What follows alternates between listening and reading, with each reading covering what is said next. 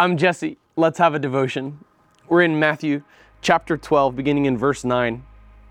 Moving on from there, he entered the synagogue. There he saw a man who had a shriveled hand, and in order to accuse him, they asked him, "Is it lawful to heal on the Sabbath?"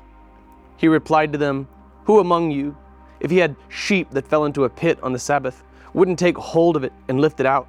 A person is worth far more than a sheep, so it is lawful to do what is good on the Sabbath."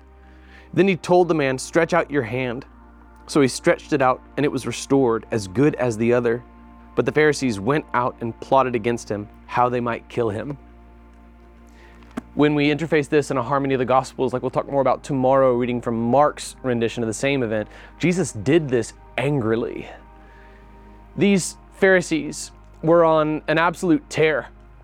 They had overly burdened the people of Israel with an exhaustive and ever-growing litany of regulations and boundaries that within which people of Israel were to abide while observing the Sabbath. Last night, my small group met right here at my house, and some of them had been to Israel, and it, they told me about ongoing practices today, wherein after two thousand years, things haven't gotten much better. There's a Sabbath elevator, wherein there are no buttons pressed. The, the elevator goes to every single floor, because pressing the elevator button would be considered work. This is still happening. two thousand years later, this overly pharisaical, overly legalistic, complete contortion of one of the simplest commands in the Bible still persists today. It is lawful to do what is good on the Sabbath. In our small group text for this past weekend, some of you haven't had your small group yet. You're going to see this example that Jesus gives in the text of Matthew eleven. Referring to the priests who work hard on the Sabbath and they are innocent, that they violate the Sabbath by laboring on the Sabbath and yet they are innocent. He refers to another example as well of King David and his men coming in, eating the bread of the presence, something that was forbidden, something that was restricted only to the priests. Jesus is simply bringing many of these commands, as he did in the Sermon on the Mount, to their basic core and ridding them of the accumulation, get it? Of all the added on legalisms.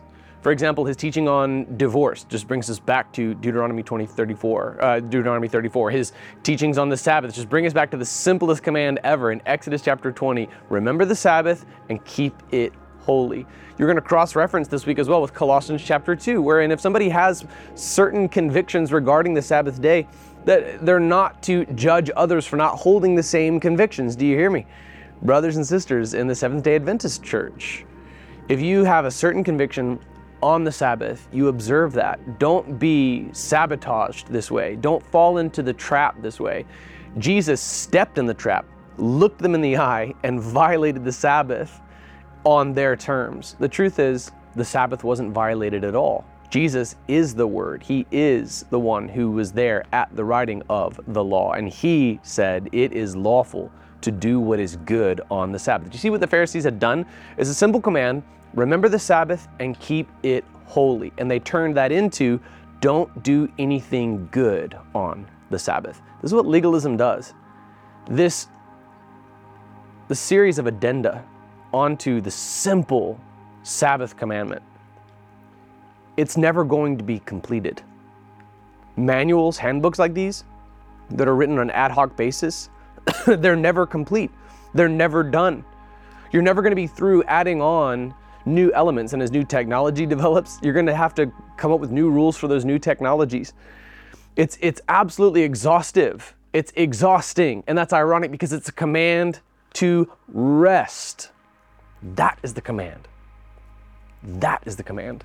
Jesus brings us back to the true Word, and just in a, in a simple, authoritative use of his divine voice, swats away all of the additional rules that were added onto it. Have you fallen prey, likewise, to extra-biblical addenda onto the Word of God that weigh you down with rules upon rules upon regulation? These are not the word of the Lord. These are the word of the dude. And you're not bound by them. See to it that you don't impose these on yourself. Rest on the Sabbath. Keep it holy. By all means, do what is good, For a lot of people in our church, we work as hard on Sundays doing good as we do throughout the rest of the week. And then we come home and we go into, man, vacation mode. Become vacation dad. That's what my kids call me when we take a day off. Vacation dad is all about some fun. From the time we wake up at the crack of ten to the time we go to sleep after the end of the second movie at two a.m. Vacation dad just wants to rest, snuggle with his babies by the fire, and have fun. My soul needs it. And my bride and I have found that if we don't observe this, our bodies will make us observe it. Your brain will make you observe it. Have you ever had, after a long, like two week stretch there, where you're burning the candle at both ends and you find yourself just staring blankly at the computer screen, unable to do anything? Guess what, man? That's that's your Sabbath time. You didn't you didn't you didn't take Sabbath, and like from the very rhythm of creation itself, this has been baked into our D N A as we're made in the image of the Creator who rested on the seventh day. So whatever your seventh day may be, you observe it, you keep it holy, and don't ruin it by exhausting yourself, ironically, with a series of addenda onto the rules and regulations that you have to follow. Jesus brought us back to the true word, and the result was healing. Now tomorrow, we're gonna discuss the irony of the Pharisees' response. They observe Jesus authoritatively and rightly correct their false teachings on the Sabbath, perform a miracle right in front of their eyes, and respond by plotting to kill him.